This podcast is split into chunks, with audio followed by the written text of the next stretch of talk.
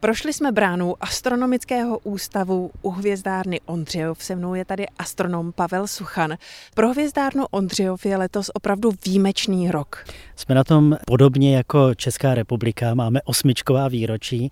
Letos si připomínáme sto dvacet let od založení hvězdárny právě Josefem Janem Fričem, to uplynulo dvacátého prvního ledna, ale zároveň si připomínáme devadesát let od odevzdání hvězdárny Josefem Janem Fričem Československému státu. On to udělal dvacátého osmého října devatenáct set dvacet osm právě k desátému výročí samostatného Československa.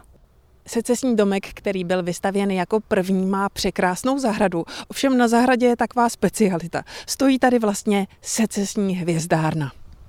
Je pravda, že on ten park hvězdárny je velmi krásný, velmi rozlehlý a především je přístupný do dneška veřejnosti, ale je ozvláštěný právě těmi kopulemi. My stojíme na takzvané centrální plošině, která vznikala na začátku minulého století, kde jsou nejenom centrální a západní kopule, ale jsou tady také pozorovací domky, ve kterých se začalo pozorovat v tom prvním už v roce devatenáct set šest. Vstupujeme do secesní astronomické pozorovatelny. Domky navrhoval architekt Josef Fanta, který navrhl například budovu hlavního nádraží v Praze. Jestliže chceme koukat na oblohu dalekohledem, tak si musíme otevřít kopuly, protože teď máme zavřeno. A protože jsme v historické části hvězdárny, tak tady je stále ještě vše na ruční pohon. A teď si popojdeme a použijeme ještě jednu kliku, protože si potřebujeme nastavit tu štěrbinu proti dalekohledu.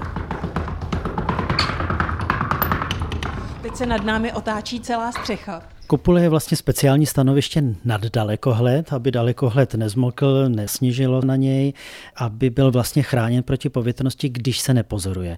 V momentě, kdy se pozoruje, tak se v kopuli otevírá úzká štěrbina a i tak je trošku ten pozorovatel chráněný a to bylo v té době důležité, protože tehdy ještě hvězdáři k dalekohledům chodili. Dneska máme už všechny dalekohledy automatizované nebo dokonce robotizované a astronom k dalekohledu nechodí.